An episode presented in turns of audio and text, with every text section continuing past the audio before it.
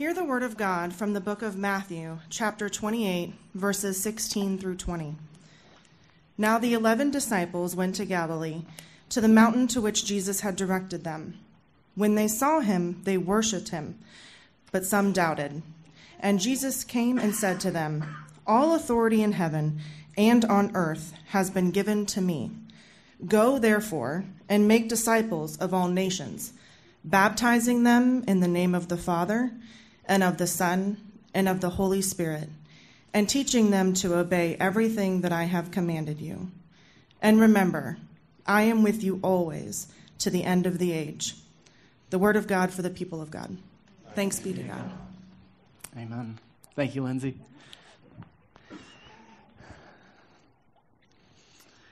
Well, as I sat on the edge of the boat, I could see the waves cresting around us.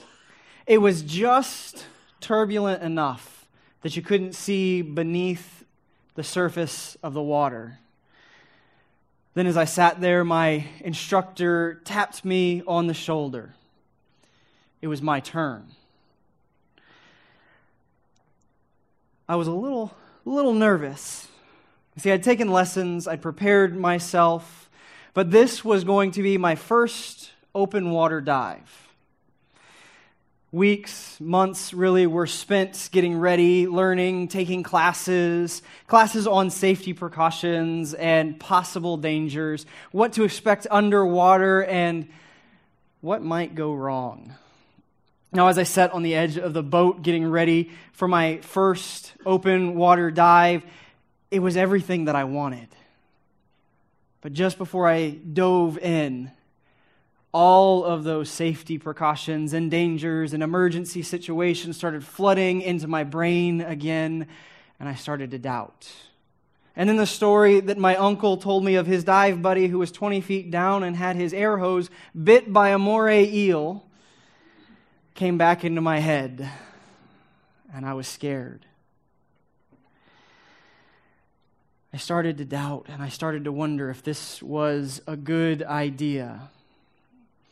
And then my high school English teacher popped into my head because she drilled poetry into each and every one of us, and I can still quote to you too many poems to count. But one poem popped in, it was Emily Dickinson, and the poem goes something like this Faith is a fine invention when gentlemen can see, but microscopes are prudent in an emergency. Trust me, there was an emergency going on right there as I was expected to jump into water and I couldn't see below it. Well, friends, let's pray this morning. Oh God, we come before you today with doubts in our hearts wondering about this great mystery of kingdom work that you have called us into. God, we pray that you would still the doubts, the fears, and the anxieties in our hearts that we might hear your call, your call to be sent, and that we might have the courage to go where we are called. We pray this in the name of the Father, the Son, and the Holy Spirit. Amen. Now, the story that Lindsay just read this morning is the first account, really the only account in Matthew of the disciples meeting with the risen Christ. Just before this, we read the story of the two Marys, Mary Magdalene and the other Mary, going to the tomb that first Easter morning. And they're going to prepare the body for burial as they're going there, some miraculous and unbelievable things happen. And as they get to the tomb, they are met face to face with the risen Christ, Jesus alive. And while they're standing before Jesus, he gives them a command, a charge. Jesus says to the two Marys, Go and get the other disciples, go and get my brothers, and send them on to a mountain in Galilee. Tell them I'll meet them there. So the Marys rush back as quick as they can, find the 11 remaining disciples, and tell them of this great story. And I can imagine that there was probably a little bit of doubt going on After all, they rush back and they tell of this earthquake, and then an angel descending and rolling the stone away, telling them that Jesus had risen, and then seeing this risen Jesus. One or two of them may have thought in the back of their minds, surely they're hallucinating. Their grief has got the better of them. Maybe there was a grave robber in the middle of the night that stole his body away. But surely this couldn't really be the case that, that Jesus is alive. We saw him crucified, we saw him dead. But even in their doubt, there was just enough faith for them to go and check out what was going on. So here they go off to this mountain in Galilee, and as they approach the mountain, they come face to face with their teacher. There and then we read that their first reaction is to worship. They worship Jesus. But immediately after that, we are told, but some of them doubted. The Greek word for doubt here occurs only one other place in the New Testament. That's in Matthew 14, the story of Peter in the midst of a storm, seeing Jesus walking across, stepping out of the boat and walking on the water. But as he's out, he begins to doubt. Jesus pulls him up and brings him back into the boat. We're told there that once they're in the boat, they worship. And here in Matthew 28 and Matthew 14, we have two stories of worship and doubt being tied together. Worship and doubt really seem to be tied together in this post resurrection community. We've read several stories over the last few weeks that seem to suggest some level of doubt. And Jesus seems to be okay with the disciples doubting. He knew that they doubted, and yet he still entrusted this so called Great Commission to these 11 disciples. Now, the disciples did have good reason to doubt. Here they meet with the risen Christ, somebody they saw die. And here their teacher is calling them to something new and something different. Jesus' command to them was to go and to make disciples of all nations by baptizing and teaching. Now, this wasn't the first time that the disciples had been sent out in the Gospel of Matthew. If you flip back to Matthew 10, you read the story of the 12 disciples being sent out, given the authority to heal the sick, to cast out demons, and to proclaim the good news. But they were only sent to Israel. The disciples had the experience of being sent, but what they were called to here was an even greater level because they were called to do the very same things that Jesus had done, taking it so far as even teaching. Not only that, they were called to go farther than Jesus had ever gone. The charge was not just to Israel anymore, but to all nations. Make disciples of all nations is Jesus' charge. They weren't just commanded to do this or asked to do this, they were appointed for this task. In verse 16, the disciples go to this Galilean mountain as they were directed by Jesus. The Greek word there is tasso, which can also be translated as appointed.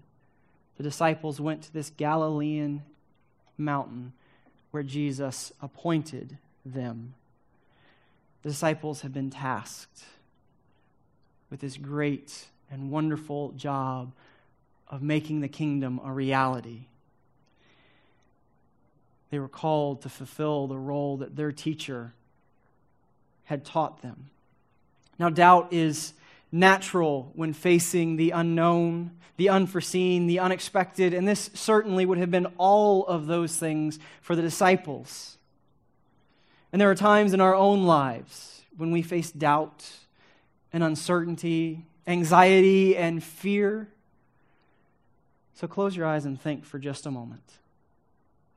Think of a time when you faced doubt, when you were unsure which direction to go. What was happening? What caused that doubt? What fears were going on in your mind at that time? Hold on to that because it can help us connect with those disciples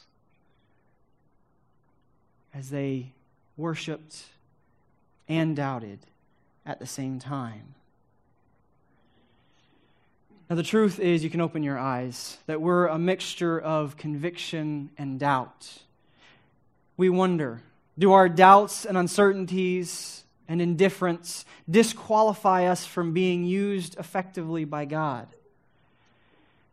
Or do we just use these doubts as excuses to hide behind? The wonderful news is that Christ is aware of these contradictions our worship and our doubt, our devotion and our indifference, our conviction and our uncertainty. Jesus was aware of the doubt in the disciples, yet he doesn't chide the disciples. He does not chastise them. Instead, he gives them this great and magnificent charge. Even with the doubts that we carry, Still, Jesus calls us. Still, He entrusts us, broken vessels though we may be, with the great task of making disciples. Now, I'd have to believe that the disciples were not unprepared for this task, though they may have thought so. They'd just spent the last year following Jesus around, learning from him at his feet. He'd teach in parables to crowds, but unpacked the parables to the disciples. They had seen more healings than anyone else that had followed him.